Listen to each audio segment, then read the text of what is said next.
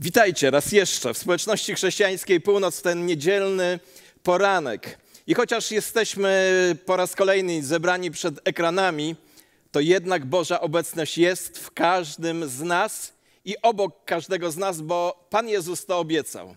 Chcę dzisiaj szczególnie przywitać naszych rosyjskojęzycznych y, braci, nasze, nasze rosyjskojęzyczne siostry, ponieważ oni dzisiaj świętują zmartwychwstanie Pana Jezusa Chrystusa. I chcę wam powiedzieć, Chrystus Waskrys. I chcemy dzisiaj także, każda niedziela w zasadzie jest takim świętowaniem zmartwychwstania Pana Jezusa Chrystusa i z tego powodu cieszymy się tym, że mamy w Nim życie wieczne. Trzy tygodnie temu rozpoczęliśmy przygodę ze starotestamentową księgą Daniela, niezwykłą księgą. A podróżując przez nią odkrywamy i przyjmujemy treści, które nie tylko pozwalają nam przejść przez to, co jest doświadczeniem naszym w obecnych czasach, ale przede wszystkim jestem przekonany, że to, czego uczymy się w ostatnich tygodniach i czego będziemy się, jeśli Bóg pozwoli, uczyli, przygotowuje nas na to wszystko, co przed nami, kształtując w nas nieustraszoną wiarę w bardzo burzliwych czasach, w jakich przyszło nam żyć.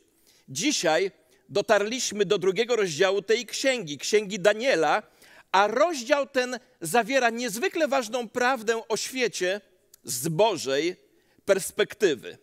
Ten rozdział maluje przed nami obraz dziejów, które zaczynają się około 600 lat przed Chrystusem, rozciągają się przez przyszłe wieki, aż do powrotu Chrystusa i ustanowienia Królestwa Bożego na ziemi. Kilka lat temu mój przyjaciel zabrał mnie do Muzeum Narodowego we Wrocławiu, do specjalnej rotundy, abym mógł zobaczyć panoramę racławicką. To była niezwykle cenna dla mnie, e, cenne doświadczenie. Stanęliśmy na takim specjalnym balkonie i mogliśmy podziwiać całą perspektywę i przebieg bitwy. Dzisiaj Bóg zabiera nas na taki balkon i przez drugi rozdział Księgi Daniela rysuje nam panoramę historii świata widzianą z, z jego Bożej perspektywy, widzianą Bożymi oczami. A co ciekawe, ta panorama została wyrysowana pogańskiemu królowi Nabuchodonozorowi, trudne imię, jeden przykład mówi Nabukadnezar, łatwiejsze do wypowiedzenia. Ta panorama została jemu właśnie wyrysowana we śnie. Mam do Was pytanie. Czy komuś z Was zdarzyło się śnić, a potem rano wiedzieliście, że coś się Wam śniło, ale nie jesteście sobie w stanie przypomnieć, co to był za sen? Podobna historia właśnie jest zapisana w księdze Daniela, choć część teologów uważa, że on nie tyle zapomniał, ile nie chciał te, tego snu opowiedzieć. Ale Nazwijmy pierwszą część mojego nauczania zapomnianym snem. Posłuchajcie tej historii. W drugim roku panowania Nabuchodonozora miał Nabuchodonozor sen i strwożył się jego duch i nie mógł spać. Wtedy król kazał zwołać magów, astrologów, czarowników, chaldejczyków, aby opowiedzieli królowi jego sen. Przyszli więc i stanęli przed królem. Najwyraźniej to była jedna z tych nocy, które wszyscy mamy od czasu do czasu. Król rzucał się, wiercił, nie mógł zasnąć, a gdy zasnął, miał straszliwie dziwne sny, a kiedy się obudził, najprawdopodobniej nie mógł sobie ich przypomnieć. Wiecie, prawda jest taka, że wysoka ranga nie jest gwarancją wewnętrznego pokoju. Pieniądze, władza i uznanie nie mogą uspokoić skołatanej czy niespokojnej duszy. Salomon, wiedząc o tym, napisał tak: Posłuchajcie. Słodki jest sen robotnika, czy je mało, czy dużo, ale obfitość bogatego nie daje mu spać. Nabuchodonozor nie mógł spać, chociaż był najpotężniejszym władcą w, w, w, tamtym świecie. Wzywał więc swoich czarowników, magów, astrologów i rozkazał, by opowiedzieli mu sen i go zinterpretowali. Powiem wam szczerze, ja rozumiem tego króla bardzo. Kiedyś opowiadałem tutaj Kościołowi tę historię z mojego życia. Wiele, wiele lat temu, około 30 lat temu, gdy byłem młodzieżowym pastorem w Warszawie, miałem dylemat. Miałem dylemat, czy zostać nadal w Warszawie, czy przeprowadzić się do Ciechanowa, by tam być pastorem. Niespodziewanie dla mnie znalazłem się w gronie ludzi, którzy mówili o tym, że mają dar prorokowania. Posłuchałem trochę tych proroctw i wybaczcie, ale były one na tak wielkim poziomie ogólności, że żartobliwie opowiadając o tym mówię, że to były proroctwa mniej więcej w takim stylu, gdy po lutym będzie marzec, to po maju na pewno będzie czerwiec. Pomyślałem więc sobie, że jeśli podzielę się z nimi moim dylematem, który brzmiał zostać w Warszawie czy pojechać do Ciechanowa, no to ktoś z nich przyjdzie do mnie, albo nawet kilka osób im powiedzą, tak, mówi pan, masz, nie wiem, zostać w Warszawie albo pojechać do Ciechanowa. Więc pomyślałem sobie tak i powiedziałem to w myślach do Boga. Panie Boże, za chwilę pomodlę się głośno w taki sposób. Panie Boże, Ty znasz moje problemy, proszę daj mi odpowiedź. I mówię, Panie Boże, jeśli chcesz mi dać odpowiedź przez, przez kogoś z nich, to proszę Cię, aby po skończonym spotkaniu jedna z tych osób podeszła do mnie, powiedziała mi, co mam na myśli, gdy się modlę. Panie, Ty znasz mój problem, daj mi odpowiedź, żeby mi powiedziała, o co się modlę, a potem, żeby dała mi odpowiedź. Tak też się stało. Po skończonym nabożeństwie podeszła do mnie jedna osoba, powiedziała, gdy modliłeś się, ja słyszałam Ciechanów, Ciechanów, Ciechanów. Twoim dylematem jest to, czy zostać w Warszawie, czy pojechać do Ciechanowa. Pan mówi, żebyś pojechał do Ciechanowa. Podobna historia. Nabuchodonozor też wiedział, że jeśli on im ten sen opowie, to oni zapewne dadzą mu jakąś interpretację. Dlatego najpierw kazał im opowiedzieć, co mu się śniło, a potem podać interpretację. Wtedy król rozkazał zwołać magów, astrologów, czarowników, chaldejczyków, aby opowiedzieli królowi jego sen. Przyszli więc i stanęli przed królem. Król powiedział do nich: Miałem sen i strwożył się mój duch i chcę wiedzieć, co ten sen oznacza. Wtedy Chaldejczycy odpowiedzieli królowi po syryjsku: Królu, żyj na wieki, opowiedz sen swoim sługom, a objaśnimy jego znaczenie. Król odpowiedział Chaldejczykom: Ta sprawa już uleciała mi z pamięci. Jeśli nie oznajmicie mi snu i jego znaczenia, będziecie rozsiekani na kawałki, a wasze domy będą zamienione w gnojowisko. A jeśli oznajmicie mi sen i jego znaczenie, otrzymacie ode mnie dary, nagrody oraz wielką cześć. Dlatego oznajmijcie mi sen i jego znaczenie. Odpowiedzieli powtórnie: Niech król opowie sen swoim sługom, a objaśnimy jego znaczenie. Król odpowiedział: Wiem na pewno, że celowo to odkładacie, gdyż wiecie, że ten sen uleciał mi z pamięci. Jeśli więc nie oznajmicie mi snu, jest dla was tylko jeden dekret. Postanowiliście bowiem mówić wobec mnie słowa kłamliwe i przewrotne, aż czas upłynie. Dlatego oznajmijcie mi sen, a przekonam się, że będziecie mogli objaśnić mi jego znaczenie. Chaldejczycy odpowiedzieli królowi: Nie ma człowieka na ziemi, który by mógł oznajmić tę rzecz królowi. Dlatego żaden król, książę albo władca nie wymaga takiej rzeczy od żadnego maga, astrologa lub chaldejczyka. Rzecz, której król wymaga, jest trudna, a nie ma nikogo, kto by mógł ją oznajmić królowi oprócz bogów, którzy nie mieszkają wśród ludzi. Z tej przyczyny król się rozłościł i bardzo się rozgniewał i rozkazał wytracić wszystkich mędrców Babilonu. A gdy wyszedł dekret, dekret, aby zgładzić mędrców, szukano także Daniela i jego towarzyszy, aby ich wymordować. Ciekawa historia. Kiedy Daniel usłyszał o wyroku śmierci, osobiście poprosił króla, o więcej czasu, potem on i jego trzej przyjaciele modlili się o wskazówki. Wtedy, gdy się modlili, Danielowi została objawiona ta tajemnica w nocnym widzeniu, za co Daniel błogosławił Boga nieba. Zatrzymajmy się na chwilę, by posłuchać kilku niezwykle ważnych lekcji z tego fragmentu, który przeczytałem. Pierwsza lekcja jest taka. I słuchajcie, ja się bardzo cieszę, że ta lekcja jest w Piśmie Świętym bardzo wyraźnie opisana. A pierwsza lekcja brzmi następująco: Władza ludzka jest ograniczona. Chociaż Nabuchodonozor był najpotężniejszym człowiekiem na ziemi, nie był w stanie zrozumieć własnego snu. Posłuchajcie, pieniądze, władza i światowy sukces mogą dać wiele rzeczy, ale absolutnie nie są pomocne w duchowej sferze. Po drugie, Ta historia uczy mnie, że mądrość ludzka jest ograniczona. Tysiące lat pogańskiej religii, nauki czy filozofii nie było w stanie odpowiedzieć na dylematy króla. Posłuchajcie uważnie. Każdy kryzys, każdy kryzys, nawet ten obecny, uwidacznia ograniczoną możliwość świata w najważniejszych kwestiach. Każdy kryzys uwidacznia ograniczoność świata w najważniejszych kwestiach.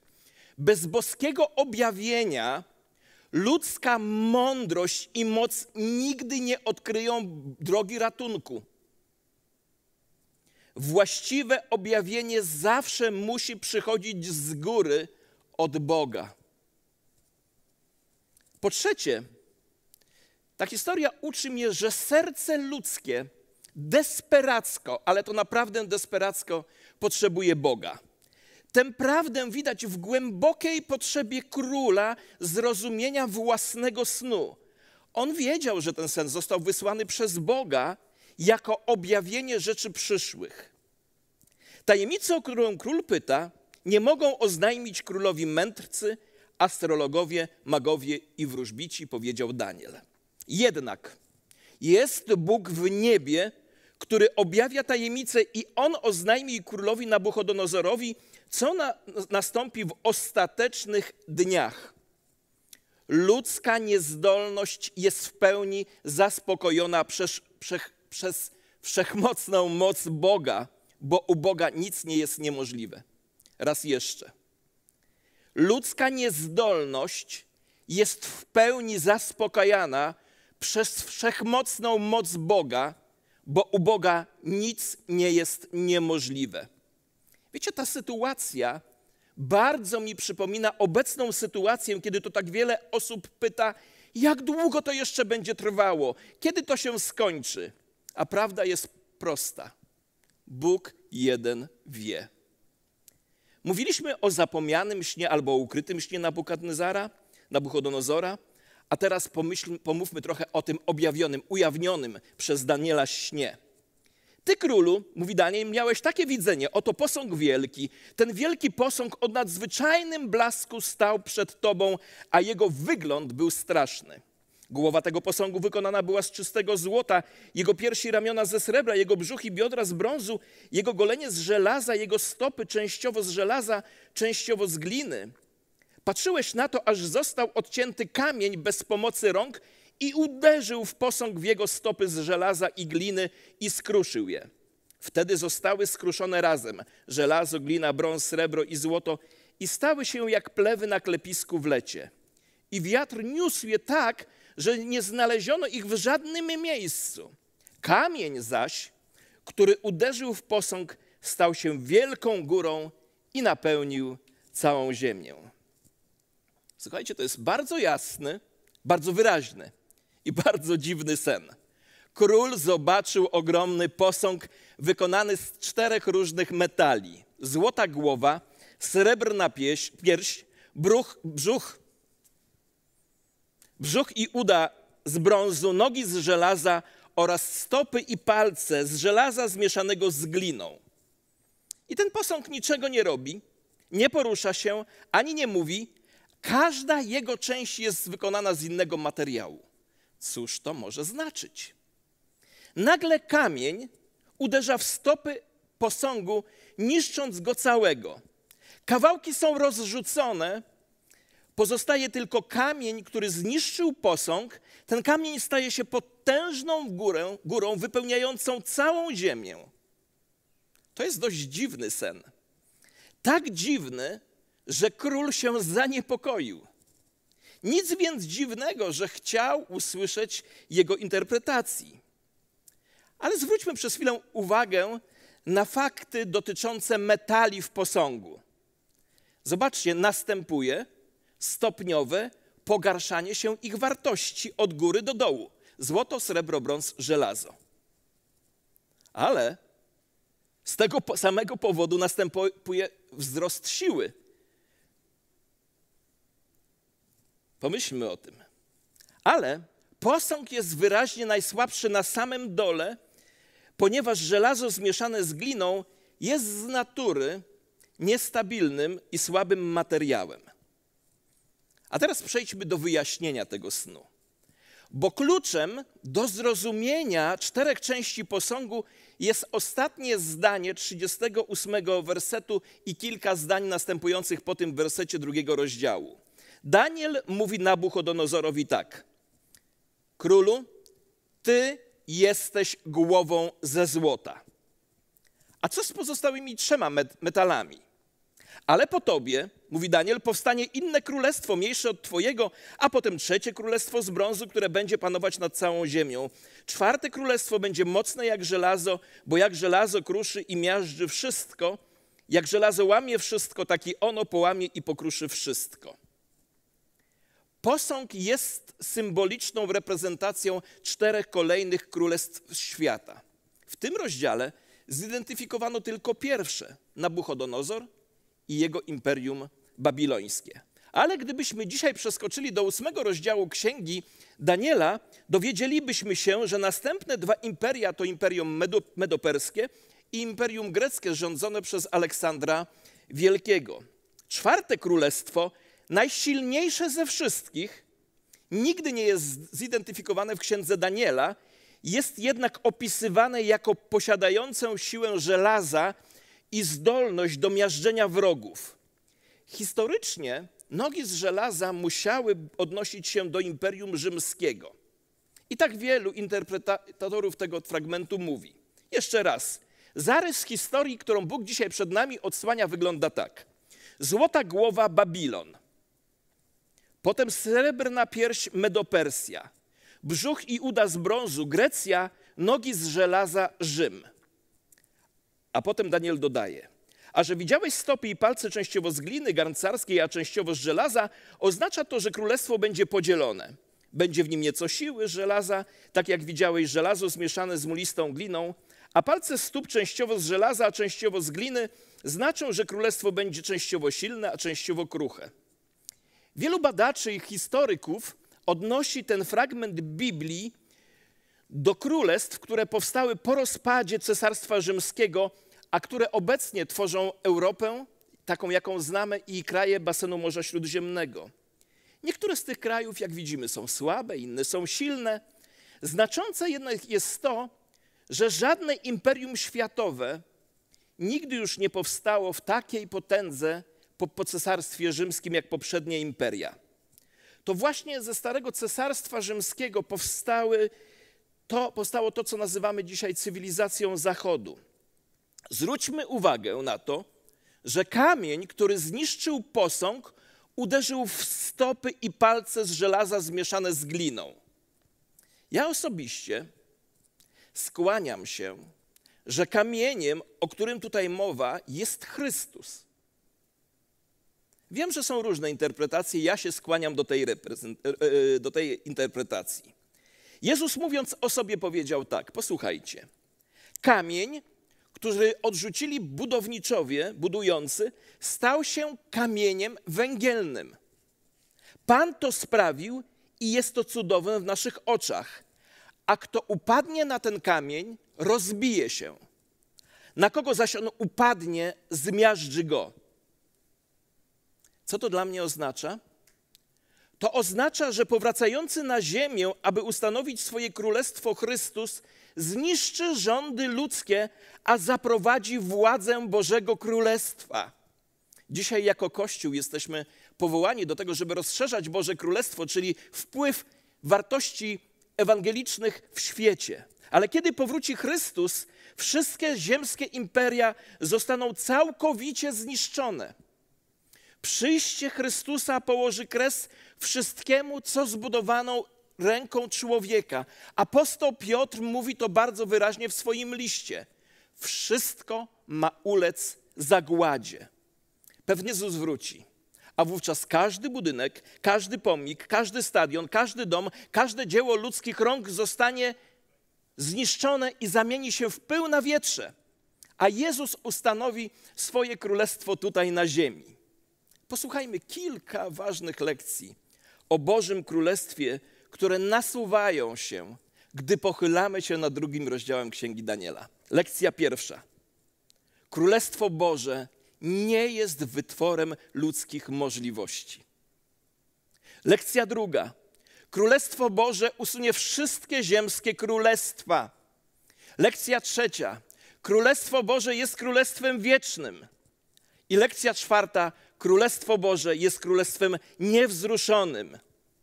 Daniel mówi tak: Bóg nieba wzbudzi królestwo, którego nigdy nie które nigdy nie będzie zniszczone. To królestwo nie przejdzie na inny lud, ale połamie i zniszczy wszystkie te, te królestwa. Samo zaś będzie trwać na wieki. Zakończmy lekcjami na dzisiaj, które płyną z drugiego rozdziału Księgi Daniela. Słuchajcie się wyraźnie w te lekcje. Po pierwsze, historia nie jest determinowana przez ziemskich władców, ale przez rękę Boga. Słyszycie? Historia nie jest determinowana przez ludzkich władców, ale przez rękę Pana Boga. Psalmista mówi tak: Bóg jest sędzią, tego poniża, a tego wywyższa. Niemożliwym jest w pełni zrozumieć, że Bóg działa poprzez nasze wolne wybory, aby ustanowić na czele ludzi, których On sam ustanawia. Trudno jest to zrozumieć, ale tak jest. Bóg kontroluje bieg historii. Imperia i władcy powstają i upadają zgodnie z Jego boskim celem. Powiem Wam szczerze, ja jestem, bar, ja bardzo przyglądam się historii. Wywodzę się z rodziny, gdzie w przeszłości większość z, ludzi ze strony mojej mamy była nauczycielami historii. I powiem Wam szczerze, że te powyższe stwierdzenia pozwalają mi zachować właściwą na otaczający mnie świat. One też usuwają wiele moich trosk. Prawda jest taka, że Bóg działa poprzez, a czasami pomimo naszych decyzji, aby dopilnować, by Jego wola się wypełniła. Ten fakt pomaga mi utrzymać duchową równowagę w dzisiejszej sytuacji, ale też w tym, co czeka nas po tej sytuacji. Po pierwsze więc, historia nie jest zdeterminowana przez ziemskich władców, ale przez Boga. Powiem Wam szczerze jeszcze jedną rzecz. Ja nienawiść do wszelkiego rodzaju przejawów dyktatorstwa, totalitaryzmów i źle pojętych nacjonalizmów wyssałem z mlekiem mojej mamy. Lecz Biblia, w tym Księga Daniela i historia, chociaż niestety wielu rządzących ani z Biblii, bo ją nie zna, ani z historii nie wyciąga lekcji, prowadzi mnie to do kolejnego stwierdzenia. Na, drugie stwierdzenie brzmi tak. Nawet najbardziej nieprawe imperia służyły i służyć będą odwiecznym celom Boga. Nic nie dzieje się przez przypadek. Nabuchodonozor sam w sobie był błyskotliwym, niestabilnym, okrutnym człowiekiem, który nie miał szacunku dla ludzkiego życia. Jednak Bóg użył tego pogańskiego króla, aby ujawnić swój plan dotyczący historii ludzkości. Psalmista mówi tak: Doprawdy, nawet gniew człowieka będzie cię chwalić. Kiedy jestem źle traktowany przez złych ludzi, trudno jest zobaczyć Bożą rękę w działaniu. Ale Księga Daniela, drugi rozdział, uczy nas, że Bóg stoi za kurtyną, realizując swój odwieczny plan nawet w najciemniejszych fragmentach historii mojego życia. Po pierwsze więc, historia nie jest zdeterminowana przez ziemskich władców, ale przez rękę Boga. Po drugie, nawet najbardziej nieprawe imperia służyły i służyć będą odwiecznym celom Boga. I po trzecie, bardzo mnie to cieszy, najpotężniejsze imperia ludzkie są tymczasowe. Żadne z nich nie będzie trwać wiecznie. Dlatego powinniśmy skierować swój wzrok na tego króla, o którego królestwie tak mówi Psalm 145. Posłuchajcie. Powinniśmy zwrócić wzrok na tego króla, o którym tak czytamy w Psalmie 145. Twoje królestwo jest królestwem wiecznym, a Twoje pokolenie, a Twoje panowanie trwa przez wszystkie pokolenia. O tym królu sam Bóg tak mówi w liście do Hebrajczyków. Lecz do syna tak mówi Bóg. Tron Twój, o Boże, na wieki wieków. Berłem sprawiedliwości jest berło Twego królestwa. Któż, któż jest tym królem? Jezus Chrystus. On jest odpowiedzią. On jest naszą nadzieją. To On jest powodem, dla którego możemy śmiało patrzeć w przyszłość. On jest drogą, bez Niego nie ma wyjścia. On jest prawdą, bez Niego nie ma wiedzy. I On jest życiem, bez Niego nie ma prawdziwego życia. Jeśli wydarzenia ostatnich tygodni nie mówią nam o tym, to nie wiemy, że Bóg, to ja nie wiem, co Bóg będzie musiał zrobić, żeby wreszcie to do nas dotarło, że Bóg jest władcą wszechświata. Pamiętajmy, że imperia i ich władcy upadają, a my, jako wierzący ludzie, nie mamy tutaj miasta czy królestwa trwałego. Nie mamy bowiem miasta trwałego, mówi autor listu do Hebrajczyków, lecz tego przyszłego szukamy. Tak robił Abraham, ojciec naszej wiary. Oczekiwał bowiem miasta mającego fundament trwały, którego budowniczym i twórcą jest Bóg. Na przestrzeni historii wierzący ludzie mieli głęboką świadomość, że są obcymi i przychodniami na ziemi, a ci, którzy tak mówili, wyraźnie okazywali, że szukali ojczyzny. A gdyby przecież wspomnieli tę, z której wyszli, mieliby sposobność do niej powrócić. Teraz pragną lepszej, to jest niebiańskiej. Dlatego Bóg nie wstydzi się być nazwany ich Bogiem, bo przygotował dla nich miasto. Kochani, lepsze dni nadchodzą, ale jeszcze ich tutaj nie ma, ale nadchodzą. Do tego czasu patrzmy w wieczność i budujmy swoje życie nie wokół rzeczy tego świata, bo one przeminą. Pamiętajmy, świat przemija wraz z jego porządliwością, ale kto wykonuje wolę Bożą, trwa na wieki. I ostatni punkt mojego zwiastowania. To Chrystus jest centrum historii. Podsumujmy. Historia nie jest zdeterminowana przez ziemskich władców, ale przez rękę Boga. Nawet najbardziej nieprawe imperia służyły i służyć będą odwiecznym celom Boga. Najpotężniejsze imperia są tymczasowe, a Jezus Chrystus jest w centrum historii. W Biblii Jezus jest nazywany kamieniem, który odrzucili budowniczowie. Bóg jednak ustanowił, że stanie się on kamiennym, że stanie się on kamien, kamieniem węgielnym wszechświata. Więc muszę Ci zadać dzisiaj pytanie: gdzie stoisz w stosunku do osoby Jezusa Chrystusa? E? Czy jesteś pod skałą? On jest dla Ciebie skałą potknięcia i kamieniem obrazy, czy skałą Twojego zbawienia?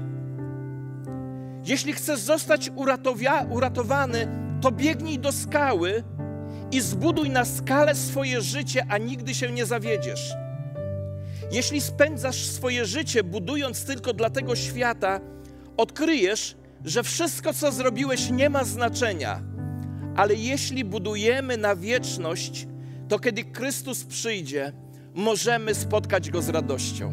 I powiem Wam, ten drugi rozdział napawa mnie ogromnym optymizmem w dzisiejszych czasach, bo on mi pokazuje, że Bóg nad wszystkim czuwa, że Jezus jest kamieniem węgielnym i jeśli na nim buduje swoje życie, to choćby przyszły wichry i burze, potężne przeciwności, ten dom się ostanie, ponieważ jest zbudowany na trwałym fundamencie, na fundamencie wiecznym, którego nikt nie jest w stanie zniszczyć, bo to ten fundament, ta skała zniszczy wszystko, co ludzkie, by ustanowić to, co Boże. Dlatego zaufaj Chrystusowi.